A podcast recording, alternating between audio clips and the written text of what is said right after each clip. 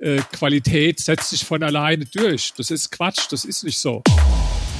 Ich bin halt ein sehr freiheitsliebender Mensch, ja, und ich habe halt, ähm, ich sage gerne das, was ich denke, und zwar unabhängig davon, ob das jetzt anderen gefällt. Kreativität ist das Entscheidende, um ein sehr erfolgreicher Unternehmer zu werden, auch das Entscheidende, um reich zu werden.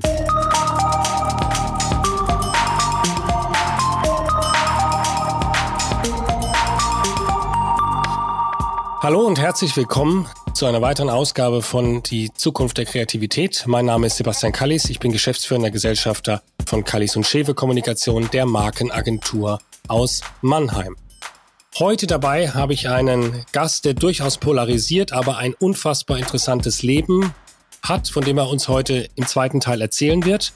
Und es kommt dieser Tage sein neues Buch raus. Er ist ähm, auch Bestseller-Autor. Das neue Buch heißt die Kunst, berühmt zu werden.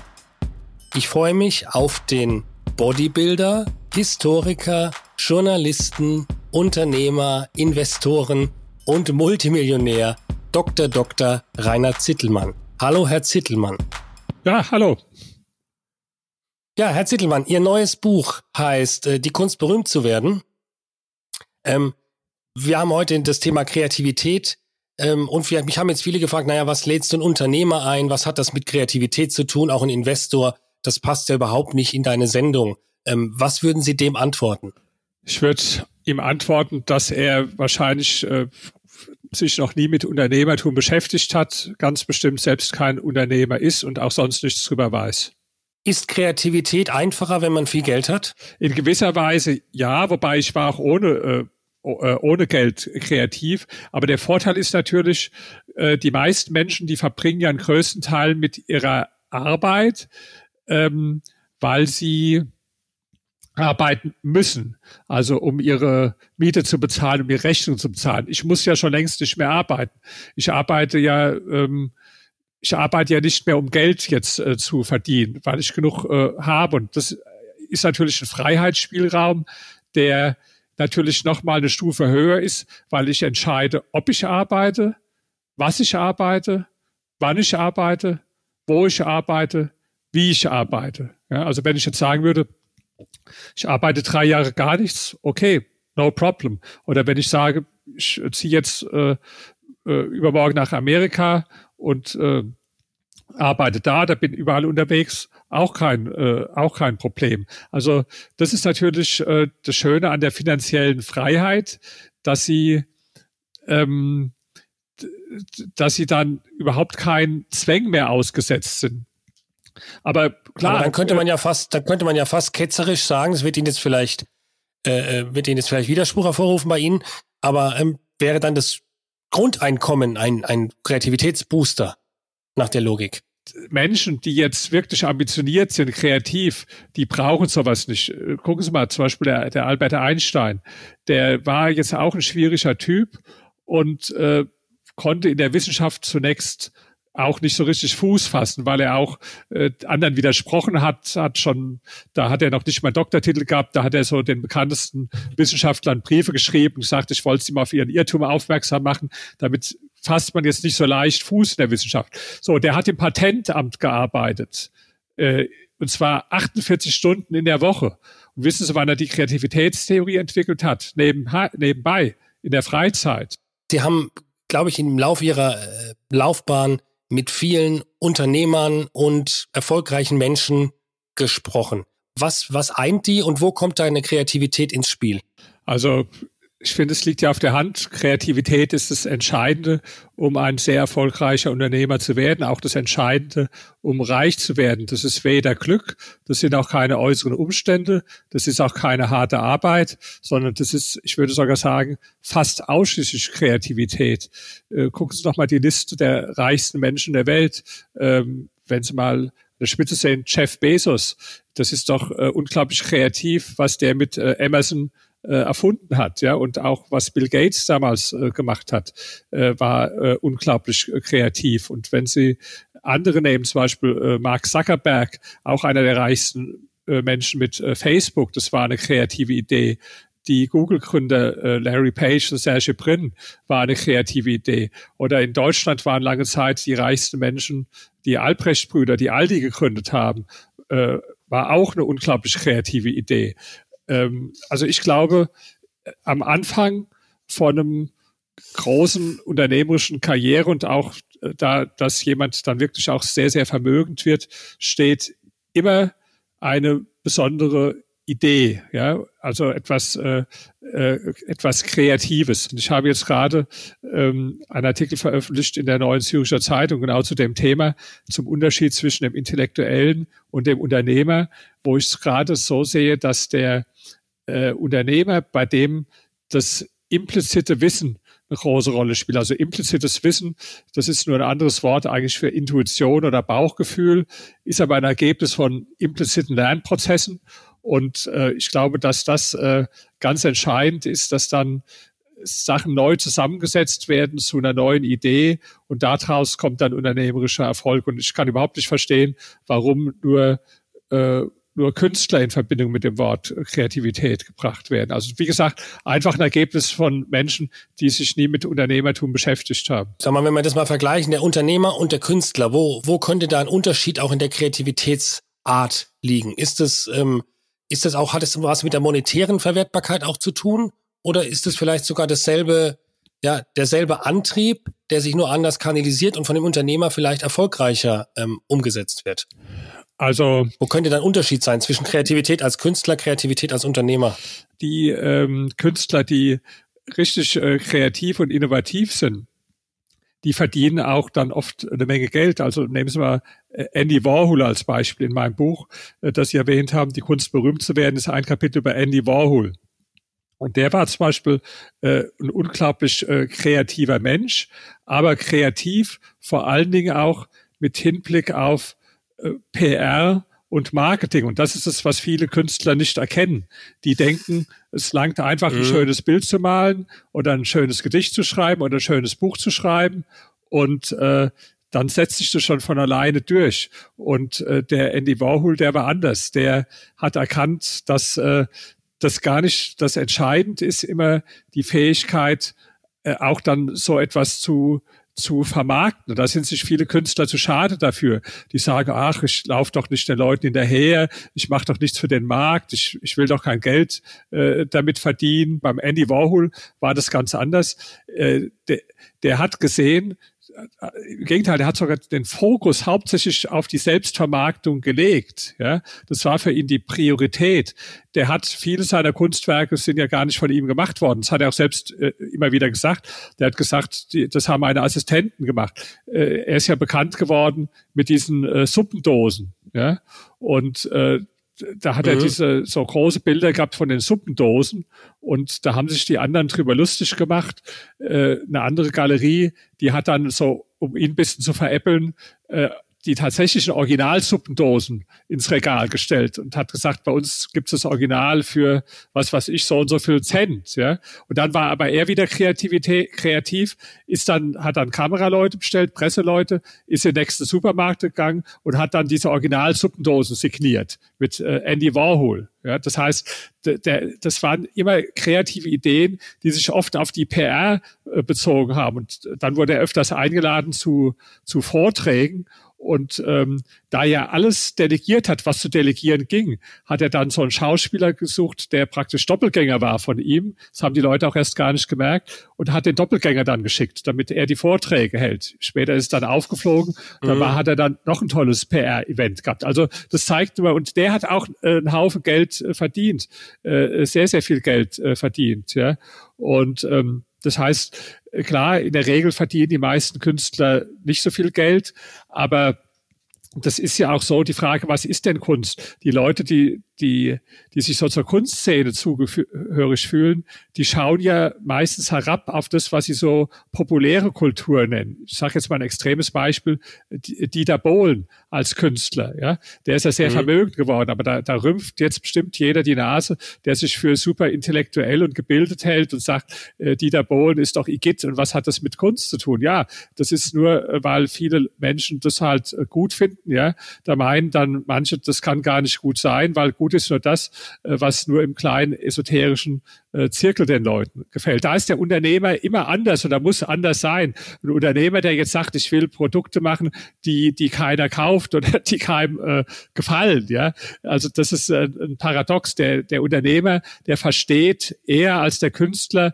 dass er auch äh, Produkte schaffen muss, die, äh, wenn er also Geld mit verdienen will und bekannt werden will, die auch äh, Massenbedürfnisse befriedigen. Nun sind Sie ja selbst auch unglaublich, an unglaublich vielen Feldern aktiv. Das heißt, auch Sie haben eine Kreativität, die Sie auch in einer gewissen Weise antreibt.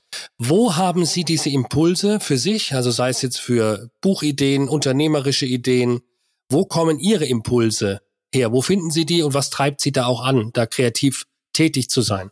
Ich glaube, die kommen daher, wo sie bei den meisten Menschen herkommen, äh, aus, dem, aus dem Bauch. Ich habe sogar einmal erlebt, ein, ein, ein Buch, nämlich das letzte, das ich geschrieben habe, da kam sogar die Idee im Traum. Da habe ich, äh, das ist mir jetzt bei einem anderen Buch nicht passiert, aber da habe ich nachts davon geträumt und habe dann am nächsten Tag angefangen, das zu schreiben. Aber das, äh, das sind Gedankenblitze, die mhm. irgendwann hochkommen, manchmal auch, weil ich mich über irgendetwas ärgere. Zum Beispiel, ich war einmal auf, auf einem, auf so einem Motivationsseminar und da habe ich die These vertreten, dass Menschen sich große Ziele setzen sollen und der Leiter von dem Seminar, der war bei anderer Meinung, der sagt, äh, man soll sich auch nicht überschätzen und soll irgendwo im Bereich des äh, Vernünftigen und Realistischen bleiben.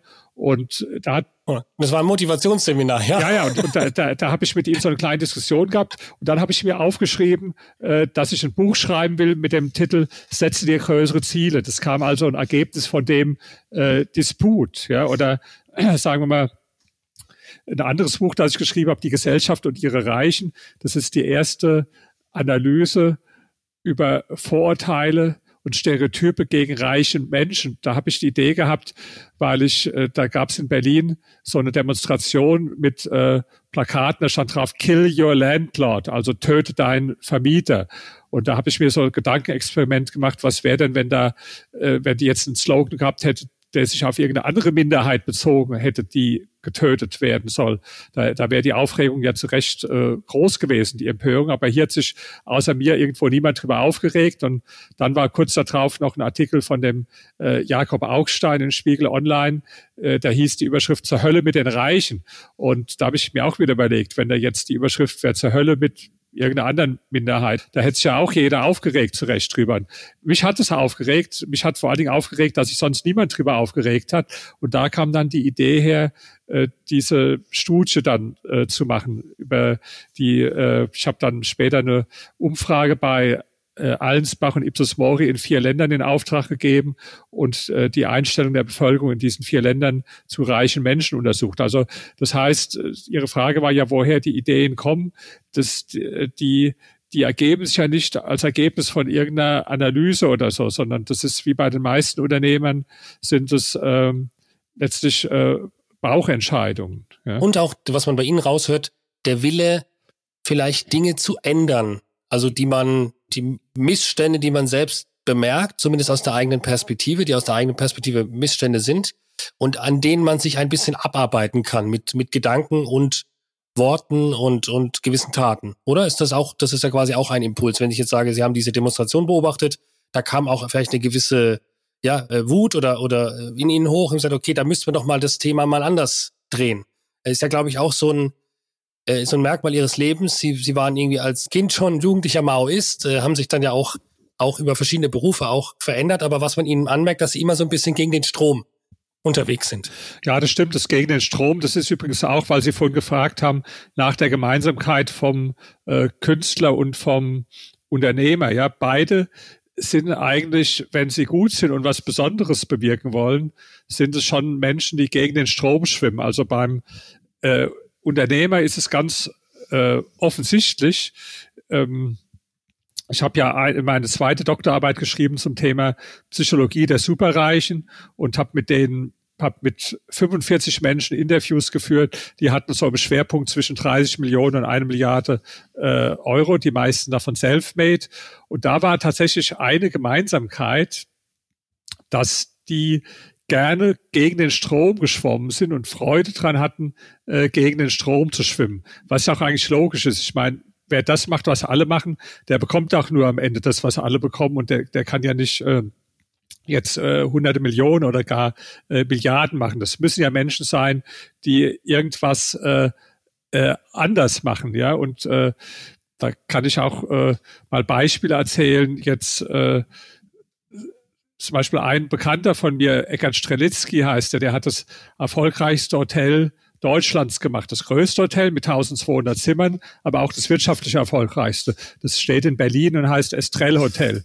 Und ähm, damals, als er das aber äh, die Idee hatte, das das steht in Neukölln. Da haben ihn alle für verrückt erklärt und haben gesagt, das ist der Nah vor Neukölln, weil Neukölln hatte das schlechteste Image äh, überhaupt gehabt. Und, das, und er hat noch das Hotel direkt am Schrottplatz äh, praktisch gebaut. Und zwar ein Vier-Sterne-Hotel. Da haben sie alle gesagt, der ist ja komplett äh, äh, verrückt. Ja, der hat halt äh, einfach Sachen anders beurteilt als andere Menschen und hat sich dann auch nicht beirren lassen von der Mehrheitsmeinung. Und das ist natürlich auch eine Gemeinsamkeit zu, zu Künstlern. Jetzt ein Künstler, der einfach nur das alles äh, kopiert, was, was andere machen, ja, der wird nicht erfolgreich sein.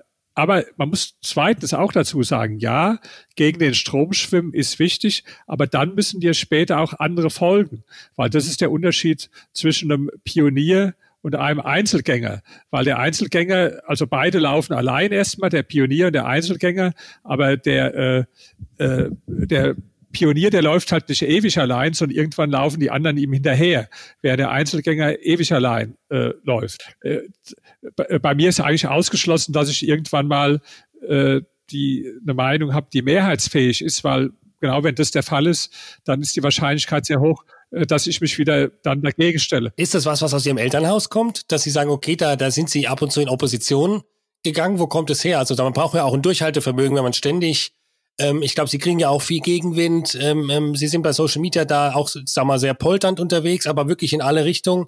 Ähm, braucht man da, da braucht man ein dickes Fell und man braucht auch eine, sag mal, einen Antrieb. Woher kommt das, dass Sie sagen, okay, da, da muss man auch die Dinge andersrum sehen? Ich bin halt ein sehr freiheitsliebender Mensch, ja, und ich habe halt, ähm, ich sage gerne das, was ich denke, und zwar unabhängig davon, ob das jetzt anderen gefällt äh, oder ob das anderen äh, nicht gefällt, ja, weil ich halt ein freiheitsliebender Mensch bin. Und ähm, ich weiß, dass ich damit polarisiere, aber äh, ich, äh, ich weiß auch, dass die Polarisierung jetzt äh, auch wieder was äh, Positives hat. Äh, gucken Sie mal, wenn, wenn Sie dieses Buch jetzt nehmen, was ich gerade geschrieben habe, die Kunst, äh, ähm, ähm, die Kunst berühmt zu werden, ja. Die Menschen, die ich da porträtiere, waren fast alles Leute, die irgendwo polarisiert haben. Nehmen Sie mal zum Beispiel Muhammad Ali, der äh, der sicherlich der bekannteste Sportler war im 20. Jahrhundert, der bekannte Boxer, ja, der, der hat unglaublich polarisiert, äh, schon durch seine durch seine großsprecherische Art immer, ich bin der Größte, ich bin der Schönste, ich bin besser als alle anderen. Ja, das ist ja schon allein was, was viele mhm. Menschen äh, provoziert, wenn einer so auftritt. Aber dann auch im politischen Bereich, weil er dann, äh, weil er dann sich äh, den Kriegsdienst verweigert äh, hat und so weiter und sich äh, da gegen den Vietnamkrieg positioniert hat äh, damals. Da hat er also auch sehr stark äh, polarisiert, ja. Oder ähm, nehmen Sie jetzt äh, auch jemanden wie äh, Donald Trump, den porträtiere ich auch in dem Buch. Ich bin jetzt äh, kein Trump-Fan, ganz im Gegenteil. Aber wenn man jetzt mal sieht, wodurch der seine Bekanntheit erreicht hat, darum geht's ja jetzt. Ja. Oder nehmen Sie jemand wie Karl Lagerfeld, der auch in dem Buch vorkommt. Der hat auch oft Sprüche gebracht, äh, wo er mit angeeckt ist oder wo er äh, provoziert hat. Und Klar, das gehört sicherlich auch dazu, dass man da eine gewisse Freude dran hat, dass man einfach sagt, ich sage, was ich äh, denke. Das würden sicherlich viele andere Menschen auch gerne machen, aber die haben dann immer Angst, dass sie damit äh, anecken, dass sie Gegenwind bekommen und äh, deswegen schlucken sie es dann runter und äh, sagen dann äh, nicht, was sie denken. Der Gegenwind ist Ihnen aber wurscht. Ja, in gewisser Weise liebe ich das sogar. Also äh, wenn der Gegenwind kommt, ich äh, ich äh, mache das gerne. Also ich hatte jetzt äh, letztes Jahr einen Vortrag in Tübingen, was ja doch so sehr grün dominiert ist. Und das, das heißt, war kein Vortrag, das war eine Diskussion mit einer Redakteurin der Taz, und zwar mit der Frau Herrmann, die eine absolute Antikapitalistin ist und auch immer Bücher gegen den Kapitalismus schreibt. Und äh, da wusste ich schon, dass mich so ein grünes Publikum empfängt. Überwiegend Grüne, waren auch ein paar Fans von mir dabei, aber überwiegend Grüne. Der Saal war gerammelt voll, musste sogar dann zugemacht werden, äh, weil die konnten keine Leute mehr einlassen. Äh, und ich habe zum Beispiel mein T-Shirt angezogen, I love capitalism. So, da, da bin ich äh, da hingegangen. Also mir macht das auch Spaß, durchaus zu provozieren. Das Einzige, was mich ärgert, ich werde gerne für die Meinungen kritisiert, die ich vertrete. Mich ärgert es aber, wenn mich Leute für was kritisieren, für Meinungen, die ich, äh, die ich nie gehabt habe. Und das ist auch mhm. passiert. Und das ist natürlich sehr ärgerlich dann. Ja. Mhm. Jetzt haben wir gesagt, auch, auch Sie kommen ja auch aus einem Elternhaus. Ich glaube, Ihr Vater war ein, war ein erfolgreicher Ju Pfarrer einmal, also nicht erfolgreicher Pfarrer, er war, er war, glaube ich, Priester und war erfolgreicher Jugendbuchautor. Ähm, haben Sie da was, also sich da was abgeschaut, was auch das Thema Autorenschaft, Kreativität, Themenfindung angeht, oder ist das bei Ihnen ganz anders entstanden? Also so bewusst nicht, aber natürlich ähm, ist so eine Prägung durchs Elternhaus äh, immer da. Das ist eigentlich schon mein Vater auch von der äh, mütterlichen Seite, also das, der war ein sehr bekannter Professor für physikalische Chemie und hat auch ein bekanntes Lehrbuch geschrieben, äh, der, also mein Opa, der äh, Vater von meiner Mutter, so dass es schon irgendwo in der Familie äh, gelegen hat auch. Und äh, ja, aber in, in mancher Hinsicht äh, sicher äh, prägt das, ja. In anderer Hinsicht äh, ist dann auch mein Leben sehr anders verlaufen, weil natürlich in so einem mhm. äh, akademischen, intellektuellen, äh, geprägten Familie, da ist zum Beispiel das Thema Geld, ja, äh, das ist ja ein äh, negatives äh, Thema und äh, das war bei mir zu Hause auch so. Da, das hat sich dann erst später in meinem Leben gewandelt, dass ich das äh, dann, dann anders gesehen habe. Also obwohl Sie das Intellektuelle auch kritisch sehen, haben Sie ja zweimal promoviert.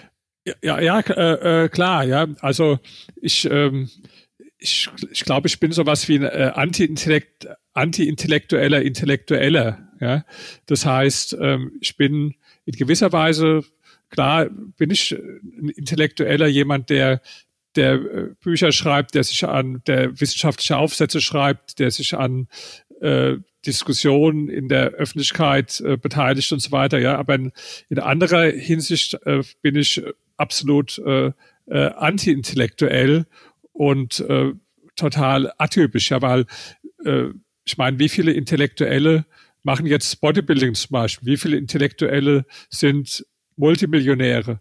Äh, ich interessiere mich auch für viele Sachen gar nicht, für die sich intellektuell interessieren. Zum Beispiel, ich gebe zu, ich gehe, ich bin so ein äh, Kulturbanause, ich gehe also niemals ins äh, Theater.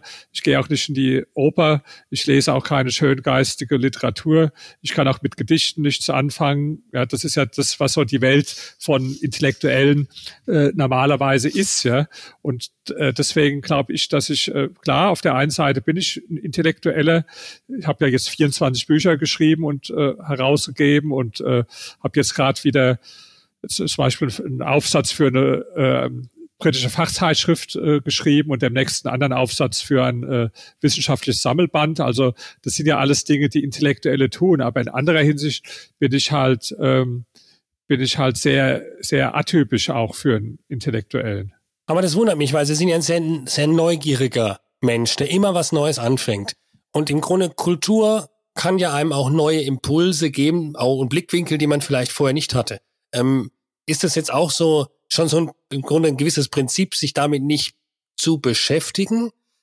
Ähm, ist einfach das Interesse nicht ausgeprägt worden oder haben Sie vielleicht so viel mit Schreiben und Denken zu tun, dass Sie dann in der Freizeit vielleicht was ganz anderes machen Aber möchten. in gewisser Weise ist es vielleicht auch so eine äh, Protesthaltung. Also mich hatte schon in der Schule gestört. Äh, da hat der Lehrer dann gefragt, was lest ihr? Und dann haben die so gesagt, ja, ich lese äh, Böll oder ich lese Günter Grass oder ich mhm. lese mhm. irgendwelche Sachen dieser Art, ja. Und ich habe dann gesagt, ich lese so Science-Fiction-Romane damals, so so Groschenheftchen, so Perry Roden Heftchen. Ja, das war jetzt auch mehr so eine Provokation. Ja, aber äh, auch auch die die Musik, wenn sie wissen äh, würden, also welche Musik mir gefällt, da würden sie auch äh, die Haare zu Berge stehen, also bei jedem Intellektuellen. Ich habe ja zum Beispiel von Dieter Bohlen gesagt, also mir gefällt so Musik, Modern Talking, ja, das, da wird jeder sagen, der Zittelmann, der hat ja überhaupt keinen Geschmack, der ist ja äh, vollkommen primitiv, mag sein, aber ich will ja damit nur sagen, ich bin halt, äh, oder oder Bodybuilding. Ich meine, das ist ja jetzt kein typischer intellektueller mhm. Sport. Die spielen ja Tennis oder äh, Volleyball oder was weiß ich, ja. Äh, und ähm, das sind so Sachen, wo ich einfach, ja, ich, ich nehme mir heraus, halt äh, anders zu sein als andere und in keine Gruppe so genau mich äh, einordnen zu wollen oder, ein, äh, oder mich einordnen zu lassen. Sie hatten ja auch schon in, als Jugendlicher äh, in der, in der Mao-Bibel ein Lieblingszitat, das war, wenn der Feind uns bekämpft, dann ist das gut und nicht schlecht. Nun sind Sie vom Maoisten zum, zum Multimillionär und, und Kapitalisten geworden, aber dieses, kann es sein, dass dieses Motto, das Sie in der Kindheit sich irgendwann mal ausgesucht haben, ähm, Sie weiter antreibt, jetzt auch?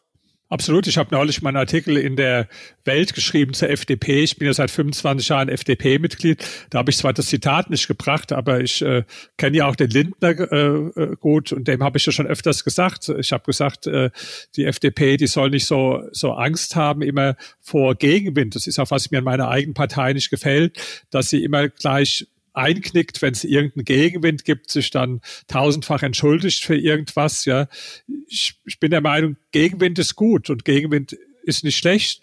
Äh, Gegenwind führt auch dazu, dass man stärker wird, dass man mehr Aufmerksamkeit bekommt. Und derjenige, der im Gegenwind stark dasteht, der bekommt mehr Respekt sowohl von seinen Freunden als auch von seinen Gegnern als derjenige, der im Gegenwind sofort umknickt und sich immer äh, tausendfach äh, entschuldigt. Jetzt haben Sie aber, jetzt haben Sie aber eine sehr klare und feste Meinung auch über Ihr Leben hinweg immer gehabt.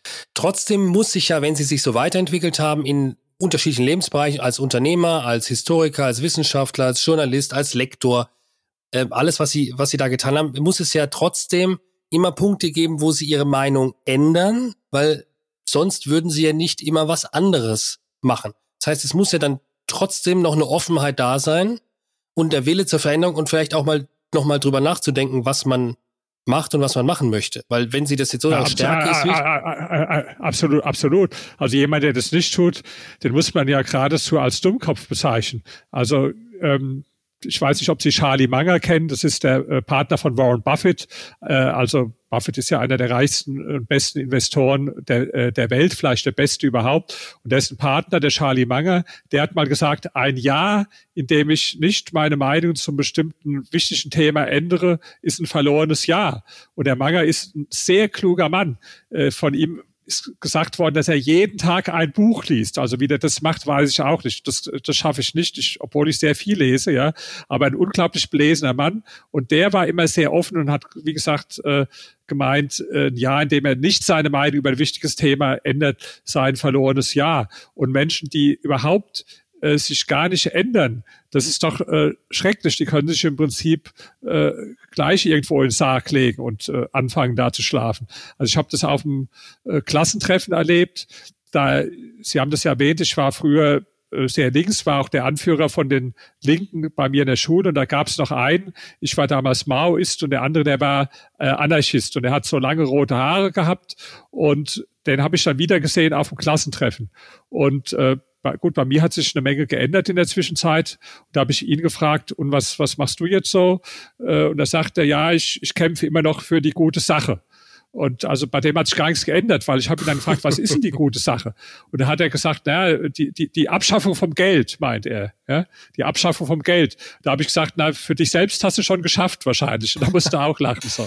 Ja. Also okay, da haben Sie da auch, war auch schon wieder Diskussion dann beim, beim Klassentreffen, war also schon wieder ähm, auch ein bisschen Reiberei. Machen wir nochmal einen Bogen Richtung Kreativität und auch Ihr Buch ähm, mit diesen großen ähm, Prominenten der, der Selbstvermarktung. Was ist da drin? Da sind Künstler wahrscheinlich drin, Politiker. Wen finden wir in diesem Buch alles? Also ähm, die Menschen sind ex erstmal extrem unterschiedlich, ja? weil das Buch heißt im Untertitel äh, Genies der Selbstvermarktung von Albert Einstein bis zu Kim Kardashian. Und da liegt ja schon eine große Provokation, weil Menschen, die unterschiedlicher sind wie Albert Einstein und Kim Kardashian, kann man sich wahrscheinlich äh, gar nicht vorstellen. Der eine ein hochintelligenter äh, Physiker, Nobelpreisträger und auch Intellektueller, zugleich noch im wahrsten Sinne des Wortes. Die andere jemand, über die man nicht sehr viel mehr weiß, als äh, dass sie einen auffällig großen Po hat. Ja, und das ist ja schon mal also äh, ein Gegensatz, der größer gar nicht sein kann. Oder nehmen Sie Muhammad Ali, der, der musste zunächst nicht zur Army, weil er zweimal beim Intelligenztest äh, durchgefallen war. Später musste er dann doch, weil die haben wegen dem Vietnamkrieg dann das, das Level, die Ansprüche vom Intelligenztest gesenkt und dann ist er da doch gerade so äh, durchgerutscht. Ja. Und der hat also für ein für einen Zeitungsartikel, den Sie und ich in zwei bis drei Minuten lesen, hat er 20 Minuten gebraucht und hat auch zugegeben, dass er in seinem ganzen Leben nie ein Buch gelesen hat, also kein einziges. Ja, so der war jetzt sicherlich äh, auch nach traditionellen Maßstäben von Bildung und Intelligenz äh, war der jetzt äh, total ungebildet und auch nicht intelligent, aber er war absolut genial drin, sich als Marke aufzubauen in der in der Selbstvermarktung. Ich, ich erzähle nur mal eine lustige Geschichte. Ähm, er hatte eines Tages, äh, da, da hatte er so einen Fototermin mit jemand von der Zeitschrift Sports Illustrated. Und ähm, dann fragt er irgendwann den Fotograf, für welche anderen Zeitschriften der sonst noch fotografiert. Und da sagt der Fotograf für Live. Und Live war damals mit 10 Millionen die auflagenstärkste Zeitschrift in Amerika. Und da war der natürlich total fasziniert und hat gefragt, Mensch, äh, können wir nicht auch mal für Live Fotos machen? Und da hat aber dann der, ähm, äh, der Fotograf hat gesagt, nee, das kann ich ja gar nicht selbst entscheiden. Äh, da muss ich einen Auftrag von der Redaktion bekommen. Und das glaube ich nicht, weil damals muss man dazu sagen, war der auch noch nicht äh, berühmt. Äh, der Cassius Clay, der sich später dann Muhammad Ali genannt hat. Und dann hat er aber weitergemacht und hat irgendwann den gefragt, den, äh, den Fotografen, ob er dann irgend so ein Steckenpferd hat, was, was ihm besonders wichtig ist. Und hat er gesagt, ja, das habe ich. Ich bin Spezialist für Unterwasserfotografie. Und da hat er blitzschnell geschaltet, der Muhammad Ali, und hat gesagt, ähm, ähm, hören Sie mal zu, ich habe hier ein Geheimnis, das habe ich noch niemandem verraten. Niemandem. Und das Geheimnis ist, dass ich deswegen so erfolgreich bin im Boxen, weil ich immer unter Wasser trainiere. Und ich trainiere deswegen unter Wasser, weil dann die Schläge praktisch hat mehr Widerstand. Und wenn ich dann aus dem Wasser rauskomme, werden die Schläge entsprechend schneller, wenn der Widerstand nicht mehr da ist. Genau wie manche Läufer sich so äh, Blei oder so an die, äh, an, an die Schuhe dran machen, äh, um sich Laufen zu erschweren. Und er war zwar erst ein bisschen skeptisch, der Fotograf, ob das stimmt, aber der sagt, nee, nee, das ist so, du kannst gern mal kommen und äh, das gucken. Und dann hat er tatsächlich, der Fotograf, für live eine Reportage gemacht über das Unterwassertraining von Muhammad äh, Ali. Also das jetzt mal, äh, was ich jetzt mit Kreativität meine. Mhm. Ja, diese Leute waren alle unglaublich äh, kreativ und dadurch sind sie halt so äh, dann auch bekannt geworden und äh, haben sich als Marke aufgebaut. Gibt es was, was Sie da am meisten inspiriert hat selbst? Oder sind es auch Techniken, die Sie jetzt alle schon, schon kannten und im Grunde nochmal in einer anderen Ausprägung waren? Oder hat Sie noch eine Sache da, als Sie sich damit beschäftigt haben, ganz besonders inspiriert und nochmal auf eigene Gedanken gebracht?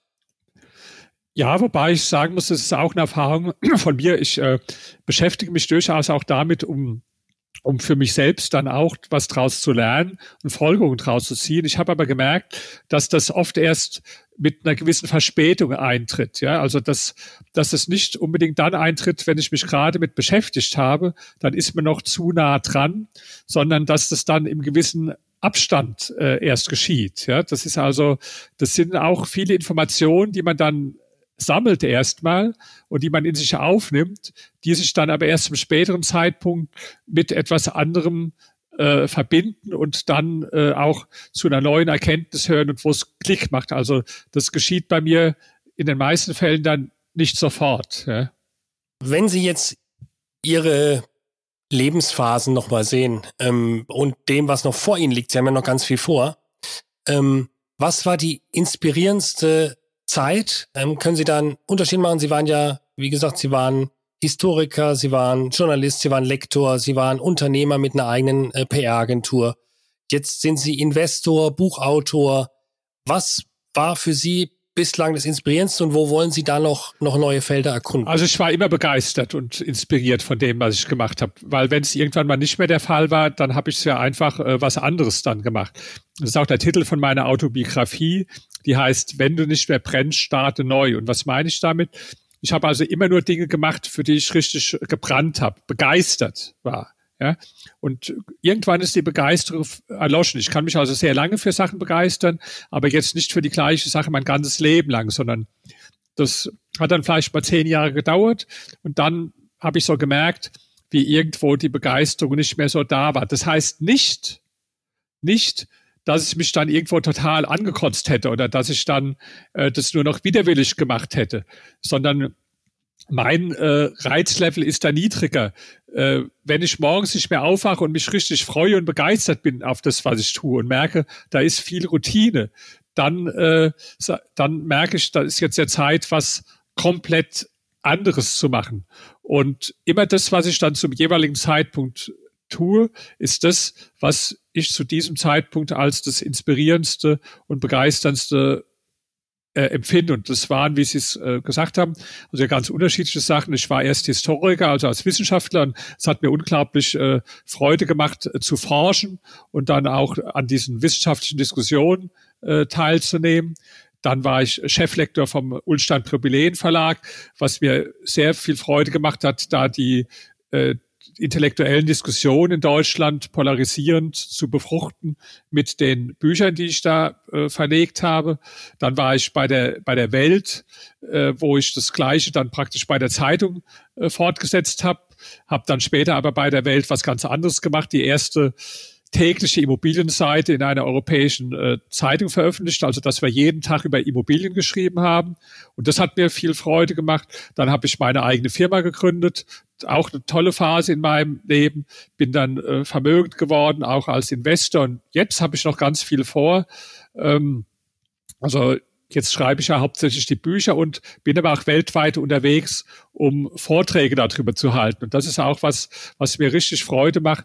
Ich war jetzt letztes Jahr zum Beispiel in äh, Südkorea gewesen und in den USA gewesen und in China und in Großbritannien und habe da also in, in London, in, in Washington, in Peking, in Shenzhen, in Seoul überall Vorträge gehalten über meine äh, Themen. Und äh, das will ich noch stark äh, ausweiten jetzt. Also die, ähm, ich, ich, ich denke nicht nur jetzt deutschlandweit, sondern ich denke sehr international bei den Sachen, die ich tue. Also so Interviews, wie ich es Ihnen jetzt gebe, die gebe ich jetzt äh, die gebe ich jetzt nicht nur für äh, deutsche Podcaster. Zum, zum Beispiel gestern Abend habe ich ein anderthalb Stunden langes Interview gegeben für einen Podcaster, der hat weltweit äh, 500.000 äh, Zuhörer. Das war dann logischerweise in, in, in englischer Sprache. Ja, oder ich schreibe auch jede Woche eine Kolumne in äh, in Forbes. Also wenn man mal googelt Forbes.com, da wird man jede Woche eine äh, Kolumne von mir äh, finden. Und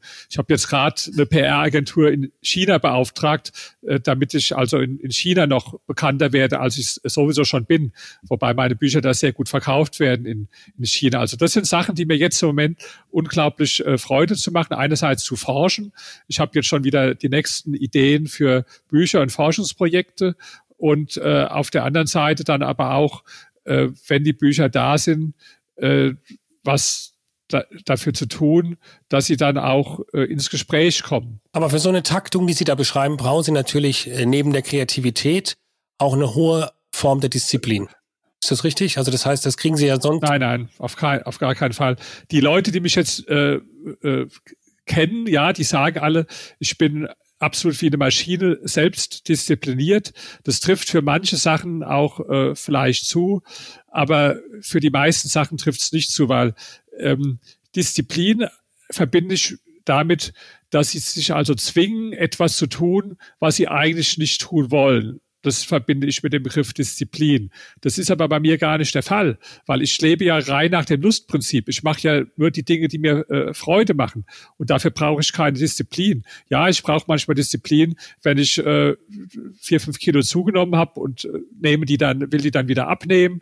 Äh, das, das sind Disziplin-Dinge sicherlich auch. Oder ich habe mir viele Dinge abgewöhnt. Zum Beispiel, ich trinke seit 35 Jahren kein Alkohol, ich äh, seit über 30 Jahren nicht äh, rauchen, ich nehme äh, keine Drogen seit äh, dieser Zeit. Ich äh, habe mir vor 15 Jahren Süßigkeiten essen komplett äh, abgewöhnt. Ja, oder Kaffee trinken mache ich schon seit Jahrzehnten nicht mehr. Ja, also das sind Sachen, wo man sicherlich eine gewisse Disziplin braucht. Aber für meine Arbeit jetzt oder auch für mein Training, da brauche ich keine Disziplin, sondern das, das mache ich ja, weil ich es gerne mache, weil das mein Bedürfnis ist, weil das, äh, weil das mir eine Freude ist. Also ja, nach außen denken die Leute immer alle, ich bin extrem äh, selbstdiszipliniert. In mancher Hinsicht stimmt es auch sicherlich. Also zum Beispiel, ich bin extrem zuverlässiger Mensch. Ich habe noch nie in meinem Leben irgendetwas, ein Artikel, ein Buch oder so, einen Tag oder auch nur eine Minute später abgegeben als versprochen. Nie. Niemals, wird auch niemals passieren. Ja? Oder wo ich in der Uni Dozent war, da hatte ich immer so eine Veranstaltung, die, die hatte ich um, morgens um halb neun beginnen lassen. Da bin ich in fünf Jahren habe ich, hat die nie auch nur eine Minute später begonnen. Auch nicht eine Sekunde, weil da war so eine Uhr und die ist immer vom einen, der Zeiger ist gesprungen von einer Minute auf die andere und wenn der von äh, 8.29 Uhr auf 8.30 Uhr gesprungen ist, habe ich immer Guten Morgen gesagt. Also das ist schon, sagen wir mal, äh, da braucht man vielleicht eine gewisse Disziplin äh, für solche Dinge, ja, aber jetzt für meine Arbeit, äh, da, da brauche ich jetzt keine äh, Disziplin so, weil die, die macht mir ja Freude, da bin ich ja begeistert von. Wenn, wenn wir jetzt mal nach vorne schauen und auch den Hörerinnen und Hörern, die hier dabei sind, nochmal was mitgeben möchten. Wenn Sie sagen, wir haben jetzt vielleicht Leute, die sind Artdirektoren, die sind vielleicht selbst privat künstlerisch tätig, die versuchen sich auch unternehmerisch zu verwirklichen. Gibt es so ein paar Tipps, wo Sie sagen, okay, damit könnt ihr eure Kreativität einmal entfalten und zum Zweiten tatsächlich auch so gestalten, dass ihr davon vielleicht leben könnt? Der wichtigste Tipp, den ich für diese Leute habe, die, die konzentrieren sich meistens nur, sagen wir jetzt ein Künstler oder ein Musiker, die konzentrieren sich meistens darauf, auf die Musik oder die Kunst, die sie machen äh, aber nicht darauf, sich selbst als Marke aufzubauen. Und das ist der große Fehler. Die, die fühlen sich dafür auch zu toll. Ah, ich bin doch keine Hure. Ich, ich tue doch nicht irgendwo dem hinterherlaufen, dem, dem Geld. Das will ich gar nicht. Und äh, ja, die sagen selbst manchmal, dass sie gar nicht bekannt werden wollen. Gut, also wenn man so denkt, wenn man sagt, man macht Kunst, will weder bekannt werden noch Geld verdienen, dann kann man alles so weitermachen, wie bisher, dann ist es ja auch okay. Wer damit zufrieden ist, dass er Dinge macht, für die er weder Anerkennung noch Geld bekommt, ist okay. Ich bin nur der Meinung, bei den meisten ist es eine Lebenslüge. Die meisten, die haben doch insgeheim eigentlich irgendwann mal den Wunsch gehabt, wo sie angefangen haben mit Kunst oder mit Musik, dass sie auch damit äh, sich einen Namen machen, dass sie da auch viele, viele andere Menschen erreichen äh, und, und äh, nicht nur jetzt ein paar Eingeweihte. Und ähm, da, da ist mein wichtiger Tipp, dass sie mal ihr eigenes Denken selbstkritisch überprüfen sollen, ob sie da vielleicht falsche Glaubenssätze haben. Zum Beispiel der Glaubenssatz, äh, Qualität setzt sich von alleine durch. Das ist Quatsch, das ist nicht so. Ja, wir leben in einer Gesellschaft mit einer großen Reizüberflutung, wo ähm, so viele Reize auf die Menschen einprasseln, äh, dass man schon was dafür tun muss, dass man gesehen, gehört und äh, wahrgenommen wird auf dieser Welt. Alles in so einem egalitären Zeitalter. Ja, da sagt jeder, Geld will ich nicht haben, Macht will ich nicht haben, berühmt will ich auch nicht sein. Aber das stimmt natürlich nicht. Das ist nicht wahr. Ja, ich glaube, dass Menschen, die was Besonderes erreichen wollen, die halt keine Durchschnittsexistenz einfach haben, wollen, dass die alle letztlich entweder davon getrieben werden vom Geld oder vom Ruhm oder von der Macht oder von allen dreien zusammen. Und wer sagt, er will das alles drei nicht, weil angeblich Geld macht nicht glücklich, Macht korrumpiert und äh, wer berühmt werden will, ist Narzisst. Wer so denkt, gut, auch okay, der muss dann akzeptieren, dass er No-Name bleibt, unbekannt, dass er keine äh, äh, keine Kohle hat und auch niemand auf das hört, was er sagt. Und wer damit zufrieden ist, bin ich vollkommen einverstanden. Aber wer nicht damit zufrieden ist, der soll sich mal äh, was abschauen von den Menschen, die ich jetzt zum Beispiel in dem Buch porträtiere. Und das Schöne ist, eigentlich kann man auch sagen, okay, wenn ich jetzt äh, kreativ tätig bin, habe bisher noch keine Resonanz erfahren, liegt es vielleicht doch gar nicht am Werk, sondern vielleicht eher an meiner mangelnden Selbstvermarktung. Natürlich, also ähm, äh, abs absolut, ja. Das ist ja so, ähm, der, der Andy Warhol, der hat immer gesagt, die, die Bilder, die ich male, die kann jeder malen. Er sagt, das, da, da gehört nichts dazu. Das, das ist auch so. Entscheidend war die Idee und dann die Fähigkeit, das zu vermarkten. Das war entscheidend. Das, das ist doch nicht, dass der jetzt irgendwelche so sophisticated Techniken äh, hatte, die jetzt sonst äh, keiner beherrscht hat. Das ist doch Quatsch. Gibt's von diesen Superreichen und Bekannten, die Sie getroffen haben, noch Menschen, wo Sie sagen, die möchte ich jetzt nächster Zeit mal wirklich persönlich treffen?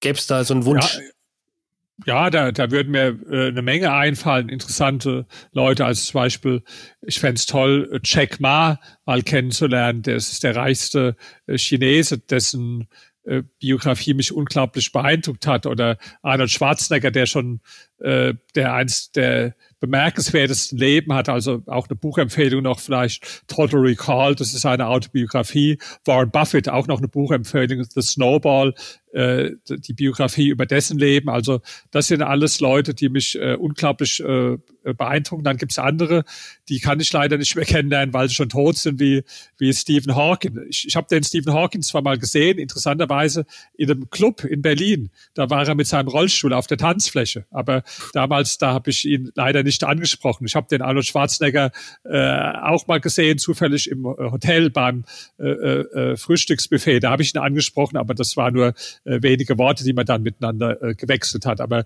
das wären schon Menschen, äh, wo ich sage, äh, die, die, die möchte ich sehr gerne, äh, würde ich mich freuen, wenn ich die mal kennenlernen kann. Ja, vielen Dank, Dr. Dr. Rainer Zittelmann. Ich glaube, wir hatten jetzt eine sehr aufregende Stunde mit, äh, mit auch äh, mit, mit Thesen, die mit Sicherheit auf Widerhall stoßen werden. Ich bin sehr gespannt, was hier als Feedback zurückkommt. Ähm, die Zeit ist ja mittlerweile so, dass man andere Meinungen nicht mehr so aushalten kann, aber das spielt Ihnen ja, glaube ich, auch immer so ein bisschen äh, in die Karten. Herr Dr. Dr. Zittelmann, vielen, vielen Dank. Ähm, ich freue mich, wünsche Ihnen viel Erfolg mit dem Buch. Ich glaube, jetzt kommen die ersten Veröffentlichungen auch in der Zeitung in den nächsten Wochen. Ähm, und äh, bin gespannt, was man von Ihnen noch hören wird. Ja, hat mir Spaß gemacht. Ihnen auch ganz herzlichen Dank.